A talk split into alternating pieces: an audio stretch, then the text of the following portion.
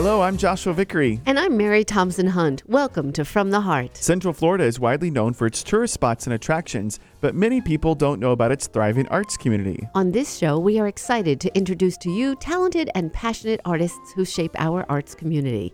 How do they create and why? And how can Central Florida benefit from an even greater arts presence? On each episode, we'll introduce you to guests who are influential leaders and artists who are truly making a difference. From the Heart with a capital A R T. Yeah.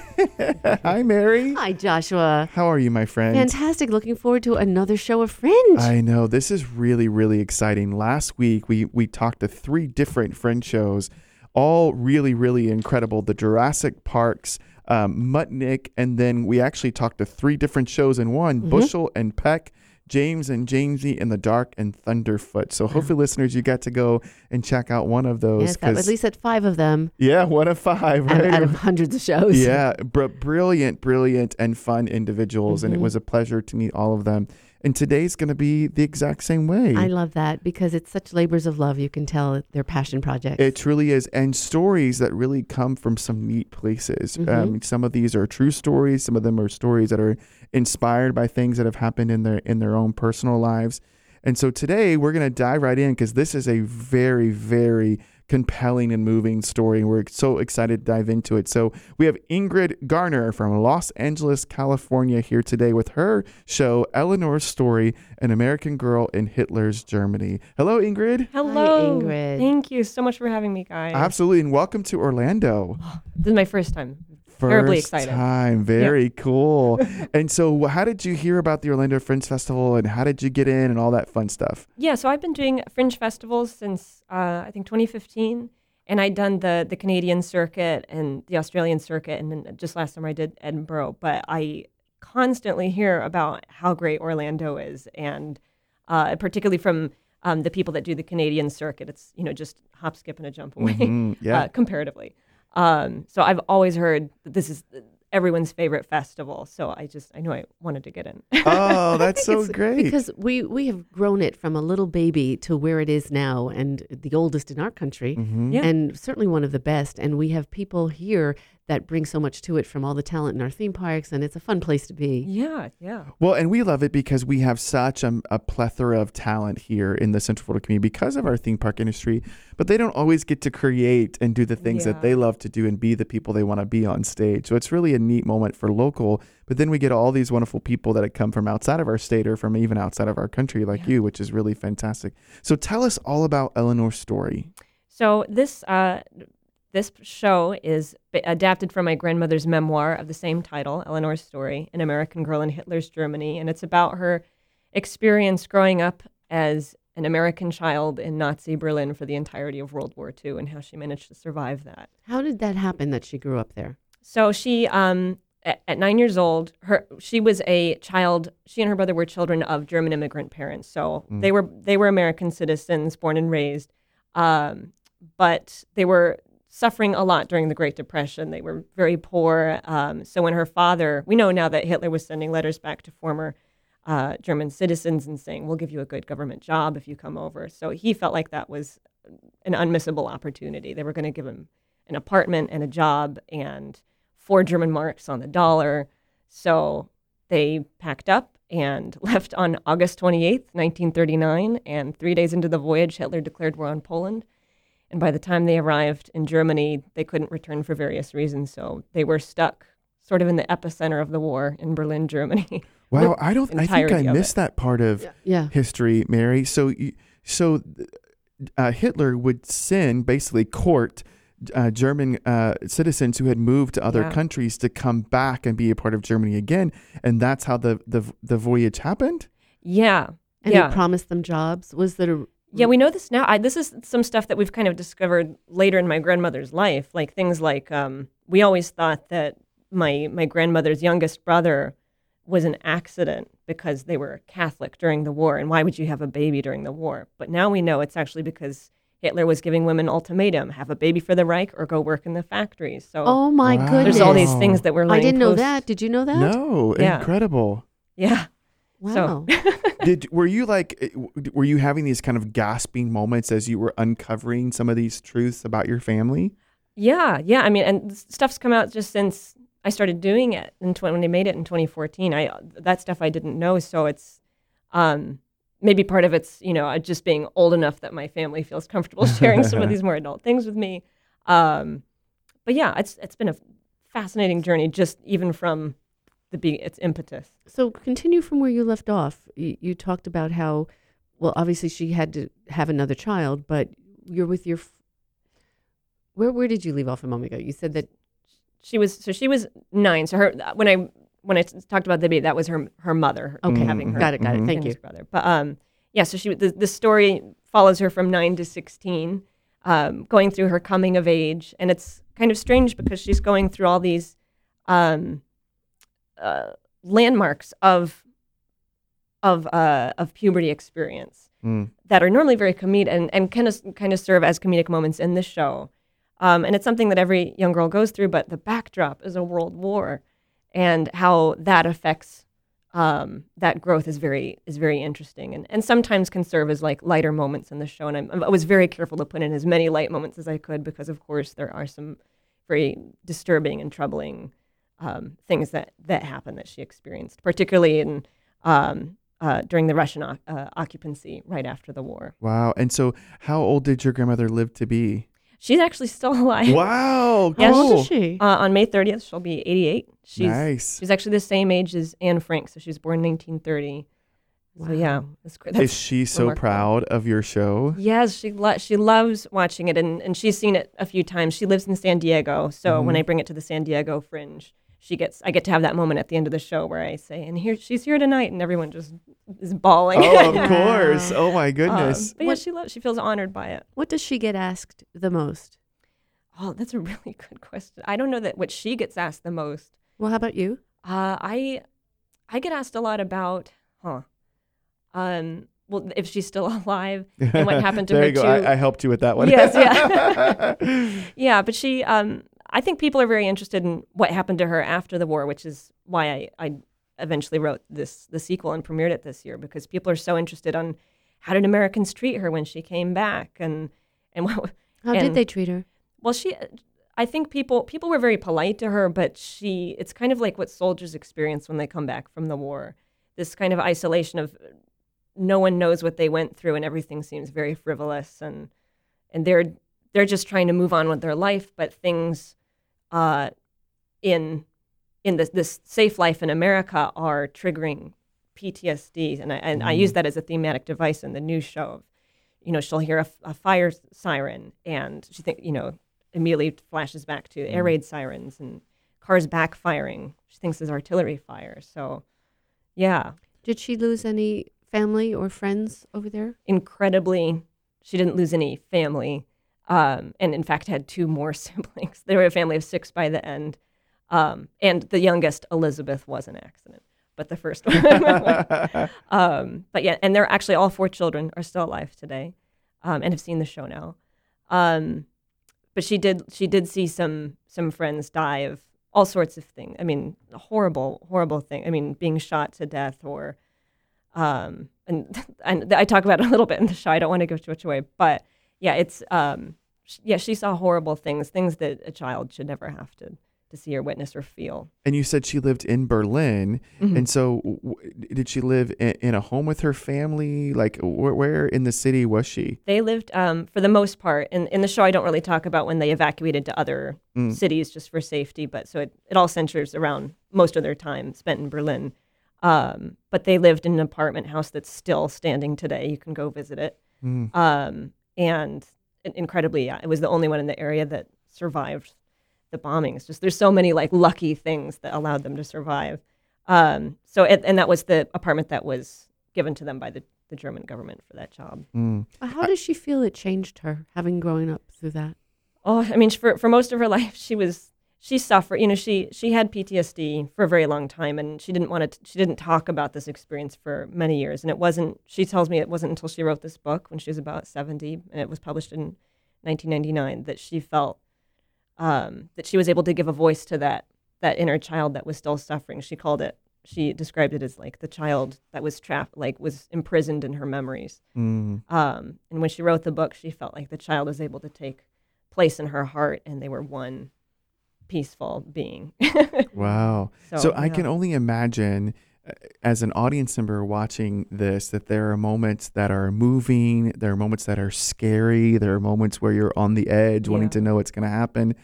How do you prepare over and over and over again to tell this story and it still be fresh and moving and not become stale because you're telling us the same story over and over? Yeah, that's a, that's a great question. And I, I don't consider myself a method actor. I don't brood around before the show and after the show. In fact, I always go out and greet the audience. I think it's important they know I'm okay and this, you know, happened a while a while Yeah. ago. But um, I definitely take a moment before and I'll think about a story that maybe I don't tell all the time in the show, like a story from the book that I'm not used to hearing, and that kind of will put me there. And, and occasionally, someone in the audience will have a very vocal reaction to something, like a gasp, and that puts me back, and it reminds me, oh my God, like this happened to my grandmother, and I forget every show that this little girl grew up to be my Snow White magical grandmother who trains blue jays to eat peanuts out of her hand. That's really cool. And Yeah. have you ever had anybody uh, come up after the show and share similar experiences with you, or say, Oh, yeah. "I actually lived through those same kind of things"? And Yeah, it's uh, I get that a lot. I get a lot of war survivors, particularly when I go to Australia and the UK. oh, sure, Um, there's a lot of post-war immigrants in Australia, but also uh, many English people say like I I went through this exact these exact same things. During the same war? The same war, Mhm. yeah.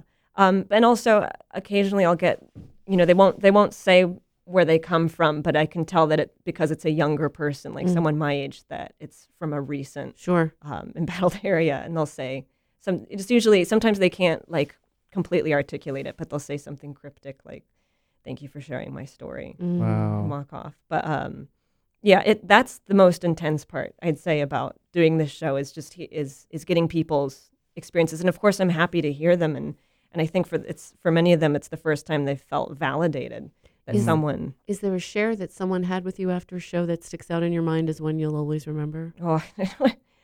I mean, there's a few. There's a few that weren't even related to the. Like, I just people just share a really dark Mm. secret with me or really scary just because they feel so overwhelmed and sometimes people will just that i don't know will fling their arms around me and kiss my cheeks and say thank you thank you and Yeah, theater Mm, tends to open up doors of conversation like that and make people feel safe to be able to to talk about things. yeah Uh, So you've really only done the show in the Fringe circuit, but it seems like this would also be really great for like Holocaust museums or Yeah. And the- school and- and tours. school tours, and Mhm. it, it seems like that would be. I know I, I know our Holocaust Center very well here, Mhm. and that seems like something that their le- that that Mhm. leadership would just love to bring to to their audiences. i would love that i think it the challenge with schools is just schools in america have so little budget for Mhm. Mhm. these kinds of things but i would love to get involved i mean that was kind of like ideally what would happen my grandmother wrote the book as a young adult book to be taught uh, in high schools Awesome. Well, tell us about the venue and the days and times Right. that we have left to come see the show because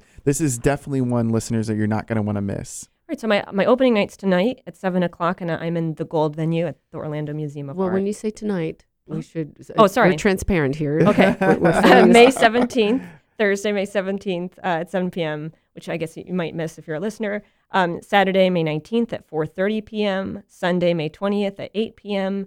Monday, May twenty-first at seven thirty p.m. Thursday, May twenty-fourth at six forty-five p.m.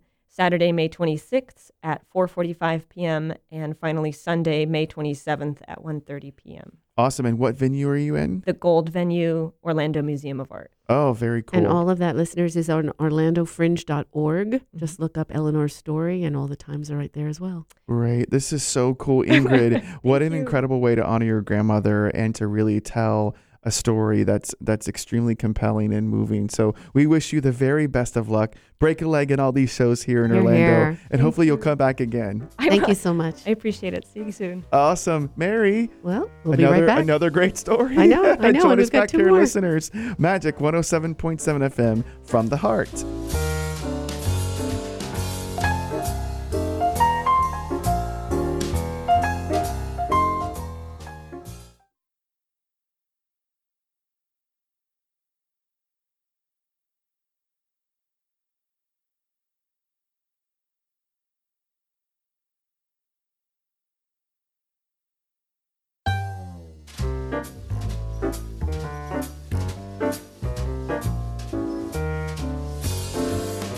Welcome back to From the Heart, where myself, Mary Thompson Hunt, is here with my co host, Joshua Vickery. And today is a show all about the Fringe Festival. We are very excited to bring to you right now the creator and star of an excruciatingly ordinary toy theater story. It is Zach Dorn. Zach, hello. Hi, no one's ever called me a star before. even even like he's just the star of the show. This is the first time I've ever heard that. Well, Well, you you're the sitting star here of the shining show, in front of us. Wow, that's really, that's really exciting. and I love that on your promo materials it says a new puppet spectacle by Zach Dorn. I love that. Oh, thank you. Uh, so tell us a little bit about an excruciatingly ordinary toy theater show. Sure. Well, um, let's see. So for the last six years, I've taken my uh, my my life, like sort of like these really boring stories from my life, and I've I've I wrote them down in little journals, and then I turned every single day into tiny miniature puppet shows. Uh, and so people will show up, and I'm going to perform some of those puppet shows for them from my my r- rather ordinary life. Can you, can you give us an example of one of your puppet shows? Okay, yes, of course. And since we're on air and this is a radio show, I, I would be really excited to because I'm trying to get this this security deposit back from a landlord. uh, he owes me eight hundred and twenty five dollars for an apartment I rented in Astoria, Queens. Um, and I won't say his name, but he knows who he is. Um, Because I'm sure he's listening. I'm sure he's listening. He can listen on the iHeart app. You He never can know. listen on the iHeart app, absolutely. So if you're listening, Astoria, Queens, Ditmars Boulevard, 2104, um, you owe me $825. It's been six years. I'm still waiting. And so I've been creating this show and trying uh, to sort of get his attention and get this money back. I really do need it. I think we know what the show's about now. Yeah. I do. yeah. I think there might be a tad of bitterness thrown into no, this. I, I, I'll just be honest with you. There's a lot more than a tad in the show. Uh, so don't give all of them away, you're but right, maybe well- what are some of the really ordinary moments that we might see in the show? Um, I don't know. Like I, I, I there's one. You know, I, I have a condition, not a condition. It's a phobia where I don't like to take my shirt off. Is there So a I- name to it? There, I don't know. Actually, I, I, I would love to find out if there is. Like ever or just in front of people? I think ever.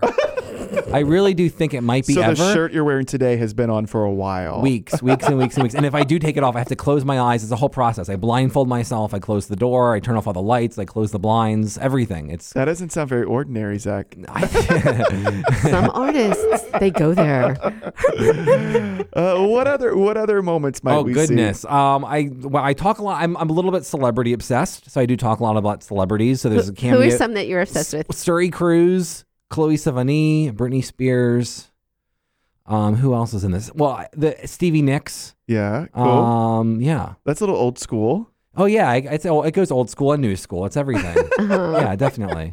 So how do you these different puppets? Mm-hmm. Yeah. Do you create the puppets yourself? Oh or- yes, and they all created by myself. But something I, I should mention: it's not like Muppets or Avenue Q or um, or hand puppets or marionettes. All my puppets are toy theater, so they're two-dimensional illustrations that I cut out and then I perform with a video camera. And that video camera kind of goes inside of miniature dioramas that I've hand painted and hand illustrated, and the video camera live projects to the audience. So the audience is sort of sucked inside of my miniature worlds. And So- they're watching it on a screen? They're watching it on a screen and they're also watching me moving the camera around as well. Oh, so it's almost like 3D. It's yeah, yeah, it's more than 3D. But are you 4D. creating? It is 4D. But are you creating the voices of the puppets while you're maneuvering the camera? yeah, yeah, I also narrate. You How know, many- I, I'm how doing a many lot of voices? narrating. I you know, I'm not a voice guy. I'm not. I'm not. I'm not. I mean, like, it's really just me sort of neurotically going through the journals and then showing different puppets. But you have different personalities of the puppets. I mean, look, if you, I'm, if you're looking for a person, if you're looking, I'm not Jeff Dunham. Like, like this is not that No, kind of I show. know. I know Yeah, you're yeah, not. He okay. he changes shirts. Yeah, he does change shirts. That's true. He doesn't have that phobia. He doesn't have the phobia. But do we meet other puppets besides you in I'm- these stories, or is it just kind of a story of one? It's kind of a story of one. I mean, you meet my landlord. You meet the landlord who owes me Oh. eight hundred twenty-five dollars. Uh, there's a character named Mean Ghost. This is a guy who follows me around. Mean Ghost? Yeah, Mean Ghost. Oh, G Ghost. H O U. Ooh, it's a little spooky. How do you spell ghost? Well, G H O S T. Thank you. Mhm. Yeah, Mean Ghost is one of the characters. Um, So a lonely puppeteer stalks Mhm. the child of two notorious celebrities. A three-foot ghost plagues an eight-year-old boy's fragile psyche, and an opera singing landlord refuses to return a security deposit. Yeah. You left out the fact that he was an opera singing landlord. Yeah, he is opera singing landlord, which is a ter- if anyone's ever lived with an opera singer, they it's awful because in the mornings when they take showers, it's the Oh. most horrendous loud. sound. It's you know. Yes. How do you know? Well, because opera singers sing loud. Yeah, it's really loud. Mm-hmm. Mary's actually an opera singer. You probably offended her. It's all right. She knows. No, you know what I'm talking about. Loud. Yeah, you know. That's awesome. So, what gave you this idea? I mean, you said you had these journal entries Yeah. and you were creating these moments, but what gave you the idea to translate that into puppetry? Well, it just kind of, I, I'm I'm a puppeteer, but I'm not very good at it. So I thought this was a perfect opportunity. I'll you know, sell the show. won't it? I'm, I I can't build puppets. You know, I went to puppet school actually, and it was very difficult for me because I was awful at building puppets. it was not what I was good at, but I was okay at telling stories. Um, and so that's kind of what happened. Is I just found this way of telling stories with puppets. I'm not, I'm not an actor, so what I got I need something So, to hang on to. Telling stories. Talk about that. What do you? Why do you like to tell stories? Um, and I why do you use puppets? I'm really neurotic, and it's just a way of sort of like working through these neuroses and trying to figure out the world around me. You know, I grew up with dollhouses. I was like a dollhouse, like very interested in dollhouses as a kid. Um, it, to my dad's horror, every Christmas I would say, "What do you want for?" He would say, "What do you want for Christmas?" And I would say a dollhouse, and it would just he would get inferior, and just angry, very Yeah. Infuriated. But did you want the dollhouse because you you were able to kind of look in that allows you to peer Exactly. into rooms and lives of people? Mm-hmm. Yeah. yeah, well, yeah, like it was a whole life. Your imagination could come into life in each Yeah, room. Mhm. Exactly, exactly. I wasn't into the into the dolls. It was like this idea of rooms Mm-hmm. that was Uh-huh. really fascinating to me. So I had multiple dollhouses and, and all this. I was I loved the furniture and I just loved all of that. Well, you must be pretty. You must have gotten better at your puppetry because you won the outstanding puppet show at the San Diego Fringe. Yes. and it was your very first Fringe show. Yes, Wow. And Yeah. Orlando is your is your third stop. You it's went my to Tampa. third stop. I just went to Tampa. Yeah. Um, and now I'm in Orlando. Very cool. Yeah. And w- are you excited about Orlando? Have you heard good things? Yes. What- Yes, everyone keeps talking about Orlando everywhere I go. Even if even if it's not a fringe festival, people mention the Orlando Fringe Festival everywhere. That's really yeah. I got good my to fir- I got my first manicure in in um in St. Louis, and then someone mentioned the Orlando Fringe Festival. Wow, That's crazy. Michael and Alauna would be happy to hear that. Yeah, everywhere. cool. and, And, where are you from? I'm I'm from. I grew up in Tampa. okay, and, yeah, but, but, I where live do in you Pitts- I live in Pittsburgh. in Pittsburgh. in Pittsburgh? Pittsburgh. What brought you there? Oh, it's uh, ah, I've been to Pittsburgh. I'm just curious it's a because you're so th- artistic and creative, and I think of that as a more industrial Sure. area. No, it's a cool city. It's up and coming. There's a lot of support for the arts. Um, so I've been able to sort of live as an artist in Pittsburgh. There's Cool. a lot of funding for the arts in Yeah, Pittsburgh. It's a cool city. Yeah. Nice. And so, do you make your living as an actor? Mm, not as an actor, certainly Yeah, no. I do puppets and animation. Um, yeah. Very cool. You do parties. I I have done parties. Mm-hmm. Absolutely. Yeah. I imagine that's a good way of. No, seriously. No, absolutely. It's That's a good great. thing. I love Why are you it. looking at Tom? I Tom? actually have It's done. so I, good. Because Tom laughed at the question, but you can make good money doing parties Tom, with our puppets. producer, is over there cackling because at can. Mary. I've, I've done weddings. with your puppets. yes, it's, it's totally inappropriate for a wedding, but people ask me to do How weddings. about funerals? Um, a funeral might be more more more If he had said yes, I'd be so impressed. He'd like to do his love landlords.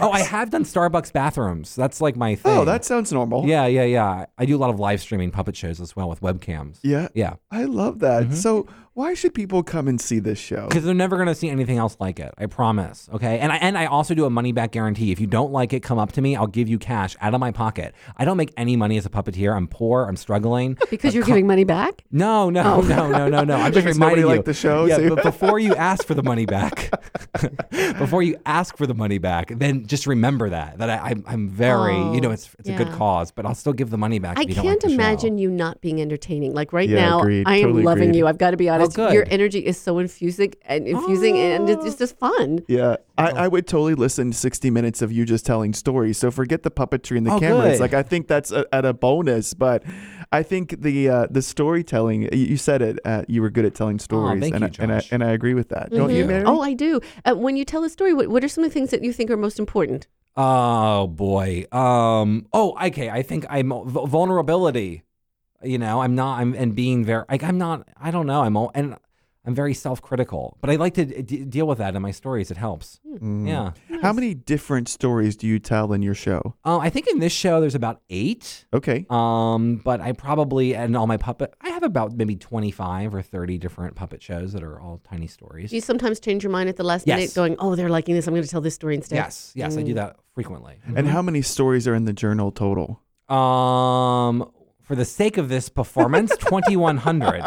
2100. Ooh, that doesn't sound like a very normal life. No, it That's, uh, doesn't. sounds It- like does an anyone ever want to buy any of your puppets? Um, Oh. Do you ever sell them? I, n- no. Have you ever been asked to I make do. some? I do a lot of music videos, so I do animation as well. So I, you know, a lot of people ask me to do music videos, so I do some music videos for well, some plug folks. your website or your oh, YouTube sure. station. It's zachdorn.com. Z A C H D O R N.com. Yeah. And is that where we can find out information about this show as You well? You can find out information about the show. You can find out. I have a a blog about ritual Japanese puppetry, and I uh, also talk about uh, uh, my, my my cartoons on there. Is there a name for Japanese puppetry? Well, not really. I mean, a lot of people associate Japanese puppetry with bunraku, but there's a lot of other forms. And so, like, I, I've done research in terms of like what are the other forms of Japanese puppetry outside of bunraku. Mm. Mm-hmm. Oh, that's very cool. So the shows are actually on May 23rd at 7:30, May 25th at 6 p.m., May 26th at 3 p.m., and May 27th at 1:30 p.m. And it is at the venue. So the venue is uh, awesome. Blue Stars. An uh, Ivanhoe, is it? It's, it's on Ivanhoe, Ivanhoe and Orange, or Orange? Virginia. Oh, no, Virginia, Virginia, thank you. Virginia. Um, but yeah, go check out this show at the venue. And um, it, Theater Jones says low tech theatrical magic with jaw dropping admiration. What a cool review that is. well, I can imagine being in a theater with you and your energy filling it and it being very entertained. Yeah, Uh, absolutely. Please come. We need Mary, to go, come. Mary. Yeah, I please know, come. we this should. is very different and very unique you and want very ticket? special. I'll give you free tickets. oh, free tickets! We love free tickets. I'll give you whatever you But then want. what if we want our money but back? you're but Oh, you're that's true. starved. That's gonna But be you're terrible. starving, so we That's have to right. give you something for sure. so, friends, please go check out an excruciatingly ordinary toy theater show. I think Zach is right. You're not going to see anything else like this at the Fringe Show. It's special and one of a kind, and truly a spectacle that he's created. You're And just go listen to the stories, Thank you. and hopefully through uh, your Fringe circuit, you'll be able to find that la- that opera singing gonna track landlord and get that money back. Good luck. Yeah, thank you. Luck. Zach, it was an absolute pleasure. Thank Thank you. you. Thanks for joining us, Mary. Oh. how cool! I- and we still have one more, yes? We have one Ah, more. can't So join us back here, listeners, on Magic 107.7 FM from the heart.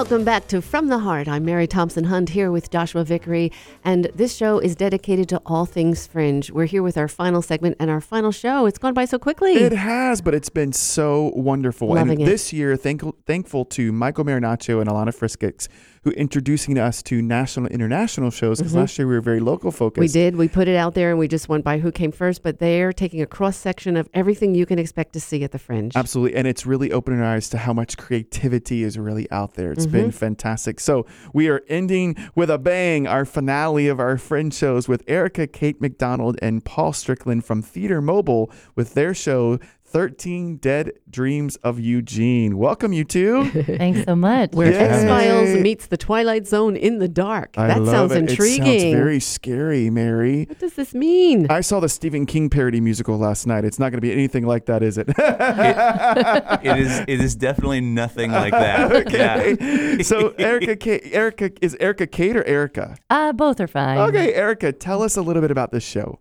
Well, uh, so this show, uh, we're saying it's kind of a creepy series of nightmares that we're putting live on stage. It's based on a true story, uh, but then we're bringing it to life. So the whole show happens in the dark, and uh, it's just the two of us performing mostly with flashlights, some shadow puppets, and then a lot of kind of large scale, full body shadow puppetry that happens in front of and behind the screen. That's well, awesome. before you tell us about the play, will Mm-hmm. you tell us the true story? I'd love to give that to Paul. Yeah, sure. so uh, in 1929, there was a dead body that was found uh, in a ditch just off the 3C highway uh, uh, in Sabina, Ohio. And they found the body and they brought it to the Littleton Funeral Home and they had it embalmed, which was a common thing back in the 20s and 30s. Uh, there was no internet, and so it mm-hmm. was you couldn't easily search for someone's identity. A male or female? It was a male. Mm-hmm. Uh-huh. Uh, and so they embalmed the body, left it on display, hoping people would come by and go, "Oh, that's my uncle." That's so sad, right? That's that was the mm-hmm. common thing. Well, what happened was no one came by, except actually one person came by and then left, having not identified it, but seemed to know who the body was. Hmm. Wow. That person was never seen again. Now, and this is all factual. You look this up. You can just Google Sabina, Ohio, Eugene. This is all in there. Okay. so then what happened was uh, police went down to the in- in the jacket pocket of the deceased man's jacket was uh, a, an address 118 Yale Avenue, Cincinnati, Ohio. The police went to that address. It was a vacant lot. But the man living next to that lot was named Eugene Johnson. So then the police just named the body. They just dubbed the body Eugene. Eugene. The body was then left on display for 35 years. And when you're embalmed, you stay that kind of fresh for 35 years. So we is a- had no idea either, but it apparently the regular method of embalming was used. Wow. And so yeah, and uh, so uh, we we're starting work on the show, and the backstory about how we got how we discovered this we can get into that as well. But we were starting work on the show, and I messaged a friend of mine just randomly. She was like, "What are you doing?" And I was like, "Actually, we're working on this new shadow show, and it's really but and it's uh, about this dead body that was left on display." And she goes, "Oh, that sounds like that Eugene guy that my dad got locked in the room with whenever he was a kid." Uh-huh. oh. Yeah. So my friend Lauren like sent us pictures of this body from angles that that are nowhere. You cannot find these pictures. And also her grandfather was his one of his jobs at the Littleton Funeral Home was to change Eugene's suit once a year. oh, once a year. Oh, Oh my my goodness. gosh. So these nightmares now that come that you guys bring to life are these people who somehow intersected with Eugene after he passed? Yes. Well, so many people intersected with Eugene after he passed. And Uh-huh. and obviously we don't know anything about his life, uh, his actual life, right? No one ever found out? No one ever found out. Is he still there? He was buried in 1964. Uh, very quiet funeral, fun morning. Um, we are not sure exactly why that decision was made after there- 35 years, but there was some tampering that had happened. I mean, some people had stolen some fingernails, and uh, and then the body was actually stolen and taken to a frat party at Ohio University. I am not laughing. no, it's not funny. It's not funny. I mean, It's it's, terrifying. funny. It's awful. And it's so like then, uncomfortable, scary, funny. Like but- Exactly. so that so as soon as the body was found and returned from that frat house, is like like three days later they buried the body. yeah, because they didn't probably want that just to happen can't. again. Yeah. So, yeah. but through this show, you guys uh, share nightmares or stories of people in that city that had to do with Eugene. So actually, the way the, the so we call them dead dreams. Uh, it's basically these shared recurring nightmares that residents of the town had during the period when Eugene was not yet buried. And who who went and got these memories and recorded them? So yeah, that's an interesting question, right? Like, um, you know, the like the Mothman prophecy, Sure. right? Like that idea of like you talk to people and they have like legit stories of their grandpa wrecking his truck trying to not hit this giant moth in the middle of the road, right? but go look that up on the internet. You're gonna find none of it Mm. because people don't want to claim that stuff out Yes. loud. Yes. People in Sabina, Ohio talk about these dead dreams. And and of course it stopped in 1964 when the body was buried. Wow. Wow. So the accounts that we have are just oral accounts that have been passed down for two generations. And they've been recorded Um, or written they, down. They have been written down, um, but you know, like by whom and and how accurate is that? And of course, they're all dreams, but they are simultaneous recurring dreams. So Mm-hmm. many people in the city were having these dreams at the same time. A collective consciousness at night. They go to sleep and they're sharing this vision. That's exactly right. Wow. And how did you Mm-hmm. guys do your research on this? Like, did you actually sit down and interview people? We or- went to the Sabina Historical Society. wow. How cool. Yeah, and then we and, and we just uh, you know did as much research as we could into you know trying to talk to some people about like the recurring nature of this, and also uh, I mean we were very lucky. Roger Littleton uh, of the Littleton Funeral Home, the grandson of the man who put the body on display, came to our show with his whole family. really? What, were the, what was it like for them? They actually really seemed to loved enjoy it? Yeah. Did they come up and say, yeah, that's true, and I we mean, get it? And, yeah, uh, and and Roger actually told us the story of locking our friend Lauren's dad into the house, like into the funeral home with Whoa. Eugene Oh, my when they were kids, like when they were like nine. like as a oh. prank. And they Did still have them out? nightmares today. Right, right, sure. Wow. so, uh, are they? Is Eugene? Fa- uh, is uh, Sabina famous for this? Like, do you go there and there's like a marker that says "Home of the Eugene Dreams," or like, or is it something that's not really talked about anymore? The dreams are definitely not talked about. Uh, Eugene is a bit of a hmm. It's a bit of a complicated legacy for the Mhm. town because I think if we face the facts, 1964 was when the body was buried. It was at the height of the civil rights movement, Mm, and uh, Eugene, in quotes, was an African American man. Got it. Okay. So the fact is, the body was left on display for mostly white people to look at. Mm, And I think, it, I mean, it was And thankfully probably they a buried. town in a time when a lot of black people didn't come through Oh, there, think even if it was just to look. I think it's very true. I think it's very true. so there's a lot of twists and turns and stories that are Mhm. kind of intersecting in what you guys are presenting. I want to know something. Since you've been working on this, have you had any dreams? Oh, Ah. good question. Hmm. Good question. Oh, that's a hard one That to is answer. a very hard one to answer. Yeah, I mean, I'd, uh, I, I would say yes. I think. I mean, wh- the thing is, you experience the dreams in different ways, right? Like, I think that that's that's how it works, and I think that the nature of uh, a this kind of show that is largely f- visual, and the fact that we rehearse it entirely in the dark, Mm. uh, so the lights are out for an hour while we're doing the show. Really? Yeah. So, uh, you- so you tell me if you think we can differentiate what was actually a dream and what we actually did on stage, Mm. Uh, because I've lost track. Wow. Which I also think is the case with many of the people of Sabina. Uh, I don't necessarily believe that all of these accounts of these dreams are true. hmm I, I think people get together and tell each other stories, and then later they then they recount those stories as if they were their own. Right. I think But- that's a very common thing. And it kind of is similar, maybe like to the Salem witch trials and stuff. Like things can t- get, you know, get sensationalized as they're Mhm. told, and then it, you know, yeah. And a compilation of a few stories become one. yeah. Did you Mhm. find any reoccurring themes in these dreams? Like they were reoccurring dreams, but were there certain themes that people were saying? Should I take this one as well? Yeah, Yeah, I think uh, so. I, I think what's interesting about the dreams for for me is that uh, so many of the dreams contain one element of something that we absolutely can factually point at that occurred to Eugene, to the, excuse me, to the body. Which was Mhm. what? Uh, for example, like people stealing the fingernails. Mm. There is one of the dreams that is about hmm people uh, like this sort of dystopian society where people were using the fingernails that they'd pulled off for uh, for currency. Wow. That's like in one of the dreams, or um, or like the jacket, for example.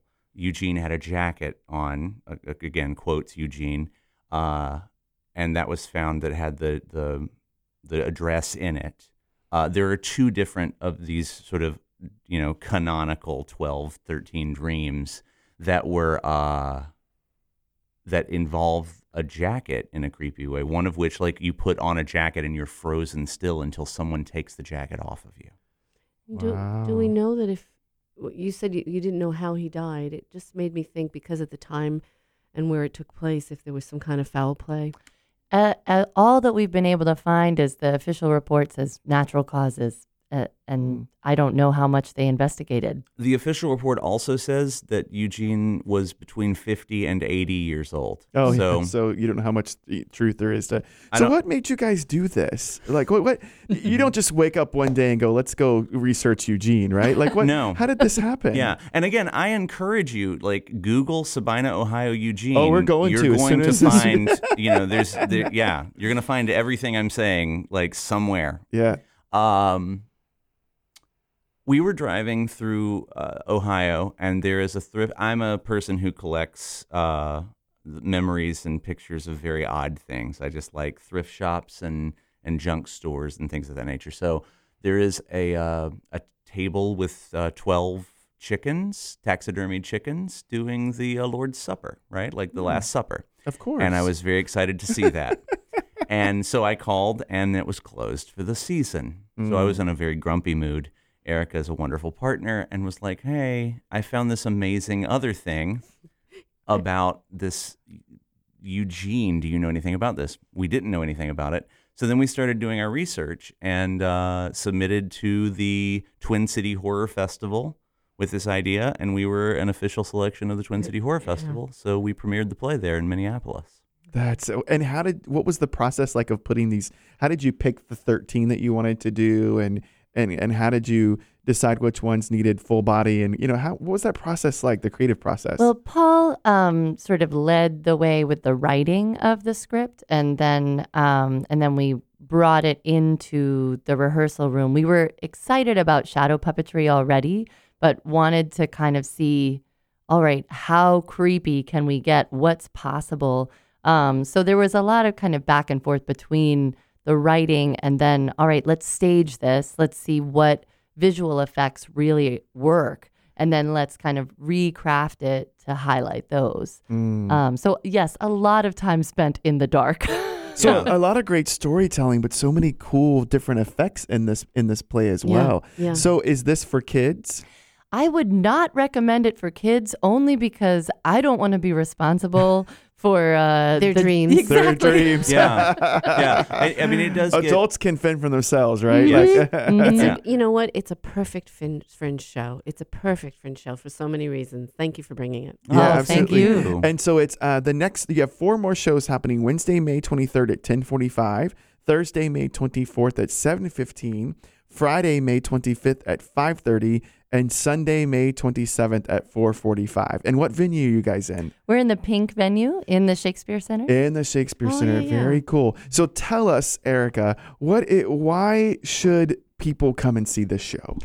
I think you should come. Uh, it's it's going to be very different from anything else you'll see at the Fringe. Mm. It it's got a, a quietness and a creepiness that kind of grows on you. It's it's an experience that you just get to kind of walk in, sit back, and let it happen. Mm. And uh, I I think it's. Uh, I'm curious to see how people will will respond. I think they're going to respond great. We already have. it was a pleasure to meet both you guys. Welcome back to Orlando and thank you for being on the show. Thank, Thank you. you. Thank Go and you. check it out 13 Dead Dreams of Eugene at the Pink venue. And tell Erica and Paul we said hello. Yes, Mary, This this, has has been great. been wonderful. Let's go see some of these together. We have to. Okay. And friends, go out and go support independent arts and visit the Orlando Fringe. You will love it. 114 different shows this year. Amazing. Wow. Incredible. Listeners, join us back next week on From the Heart Magic 107.7 FM.